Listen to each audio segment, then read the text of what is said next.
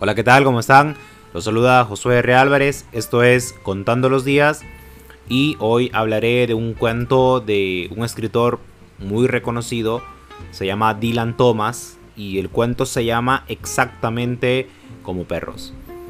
El cuento narra la historia o nos presenta la historia de, de un chico que uno después se da cuenta que no es tan chico, que llega a, llega a la playa, está debajo de un puente, debajo de estos puentes en los que sobre ellos pasa un tren y ve que hay otros dos chicos que luego también uno se da cuenta de que no son tan chicos, de que ya están un poquito mayores y comienzan a, a dialogar, ¿no? Al principio hay un poco de recelo entre ellos, hay un poco de, de precaución, pero después comienzan a, conversar como si se conocieran toda la vida. Yo hasta, hasta este punto creí que el cuento iba a ir sobre ellos y no sobre otra historia. Pero estos chicos comienzan a, contar otra historia. Eh, y en esta historia relatan cómo ellos, que son hermanos, terminaron casados con dos hermanas. El asunto es que eh, las conocieron en, en una fiesta. En realidad los dos estaban enamorados de la misma. Pero esa noche fue un poco confusa y resulta que las dos hermanas salieron embarazadas.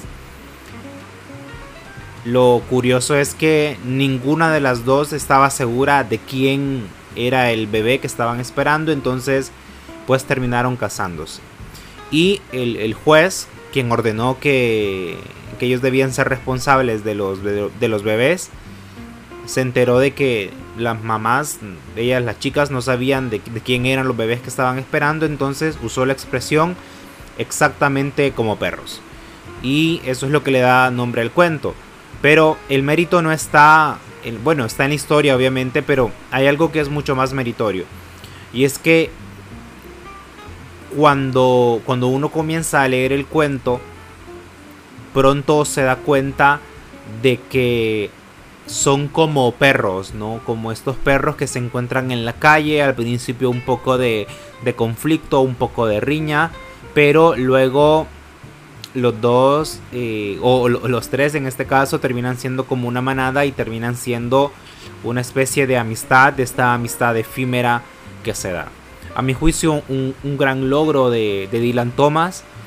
Porque genera esa sensación que supongo no ha de ser fácil de, generar. Y, em, y bueno, creó, crea eh, no, solo, no solamente la situación de las chicas es que son exactamente eh, como perros, sino que es en general el ambiente, uno siente que, que los personajes perfectamente podrían ser perros. Al final ellos dicen que no quieren volver a casa porque no son felices. Pasó lo que pasó y pasó como pasó. Y eso los hace muy, muy, muy infelices. Entonces esa es la razón por la cual no quieren eh, volver a casa. Es un cuento que, se disfruta, no es tan largo. Creo que se lee rápido. Quizá la, la manera de narrar de Dylan Thomas no es, no es todo lo claro que, podrían ser otros autores, pero la verdad es que si uno está suficientemente concentrado, se disfruta bastante. Esto, esto es el cuento. Eh, búsquenlo, léanlo, juzguenlo y eh, nos escuchamos mañana. Chao.